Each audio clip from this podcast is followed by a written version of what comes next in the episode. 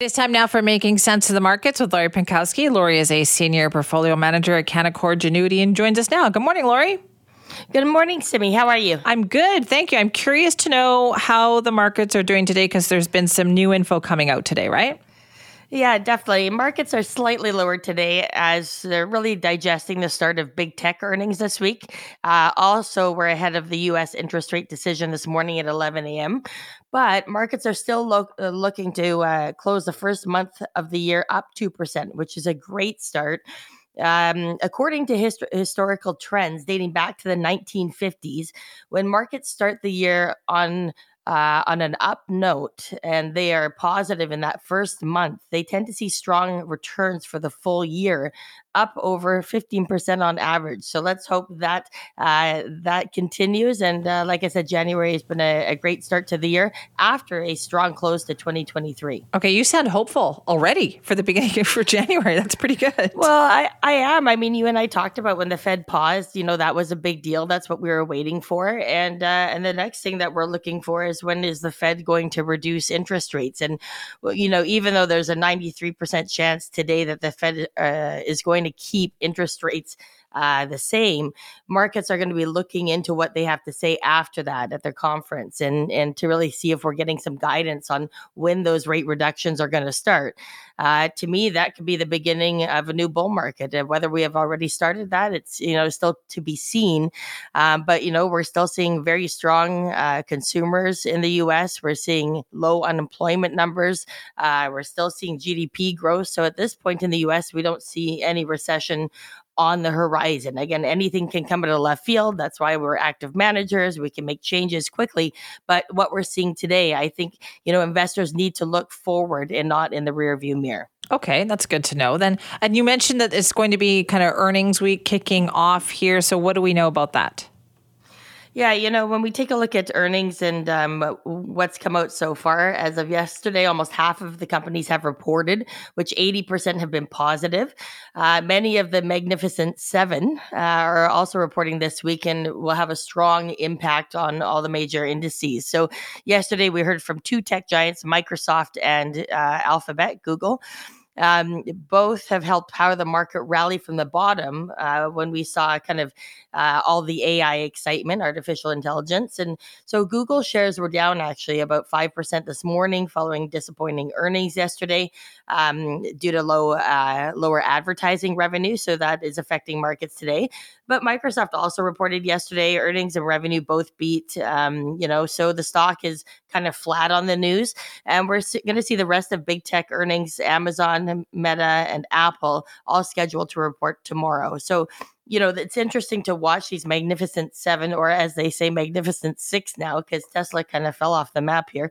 Uh, they're down 24% year to date, uh, dropping 12% on a poor earnings report. So, again, you got to pick your areas, pick your stocks. Don't get just get sucked into the magnificent seven because those are the ones that have been performing make sure you or your financial advisor really understand the companies that you're investing in uh, what makes them tick which what makes revenue increase uh, and really looking at the fundamentals not just where the stock has been and where it is today. We want to know where it is today and where it's going to be in a year from now. Okay so would you say like tesla's been separated out of that pack now? Like people are investing in the others not that one yeah, I, I would say so to a certain extent, and and really, what's uh, carrying some of those other tech tech names is the potential AI revenue that we're looking to see in the next few quarters, and um and I think Tesla maybe had its uh, had its day here for the last uh, last little while, and so uh, we we didn't own Tesla, we own some of the others, and uh, we're looking forward to hearing some of those earnings tomorrow. Okay, so let's talk about retirement planning. Then you mentioned that this is historically perhaps the kickoff to pretty good market, right? Things changing. So, what does that mean for retirement planning? Yeah, you know, it's it's always different. There's never the perfect time to retire, um, especially for business owners, which is what I wanted to talk about today.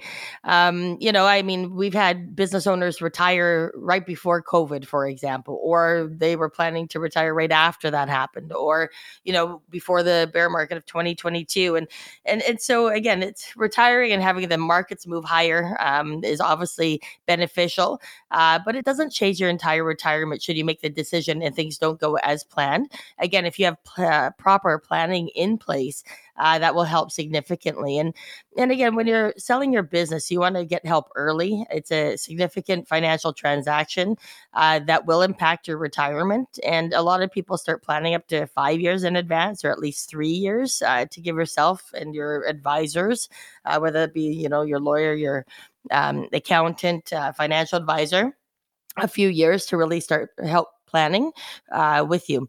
And, um, you know, get your business value, determine the current value of the business is a better approach to the sale than just kind of coming up with a price yourself. Um, consider independent valuation, especially for third uh, party buyers. And, you want to differentiate the valuation methods based on family succession or an external sale. So again, we've seen both. I mean, a lot of medium to large size businesses, you know, end up selling to a third party, and maybe smaller businesses are trying to get some value um, from family members that they're selling to, for example. Okay, so is this tricky then in terms of getting that valuation, as you mentioned, Lori? Because I have it like with everything, whether it's our house or car or business, I have a feeling we probably tend to value it um, financially higher than perhaps somebody else would. Well, yeah, that's true, and I mean, there's com- pro- professional companies out there that that do this for you, um, you know. But there is that, you know, you created this baby and you think it's perfect and uh, it's it's worth this much, uh, but until you really put a for sale sign out the door, you don't really know what you're going to get for it. And you know, I've seen people try to sell their business, and you know, some deals fall apart. Um, some get sold very quickly, but again, you really need to kind of evaluate the tax implications um, and make sure you're setting things up as best you can before that sale actually happens. Do you? Is this something you need to take your time with? Uh, it, it is. Um, you know, I think that it's important to make sure that you are talking to your accountant. Um, you know, you want to consider the lifetime capital gains exemption that is now in 2024 uh, allows eliminating up to over a million dollars of capital gains on qualifying shares. Um, you wanted to consider possibly an estate freeze if that makes sense for the business and shares and so on. Um, and then you want to really plan a transitional strategy, Simi. Um, uh, most business owners don't just get up one day and say they're going to sell their business and walk out the door uh, once it's sold. They want to make sure it continues, that it continues to be successful. Their clients are taken care of or their customers and that it thrives under new management. So again, you want to uh, think about that transitional period. A lot of business owners end up staying on for a year, two years, maybe three. Uh, but I do find that when um, the business is sold, the new owners take over, and um, you know maybe the, the previous business owner uh, you know isn't totally keen on staying on too long then eventually that transition happens and and that's a good thing right i mean you you've built a business over many many years and it's now time to enjoy uh, you know the fruits of your labor and go on into retirement and travel or buy an rv or you know buy a place in spain who knows?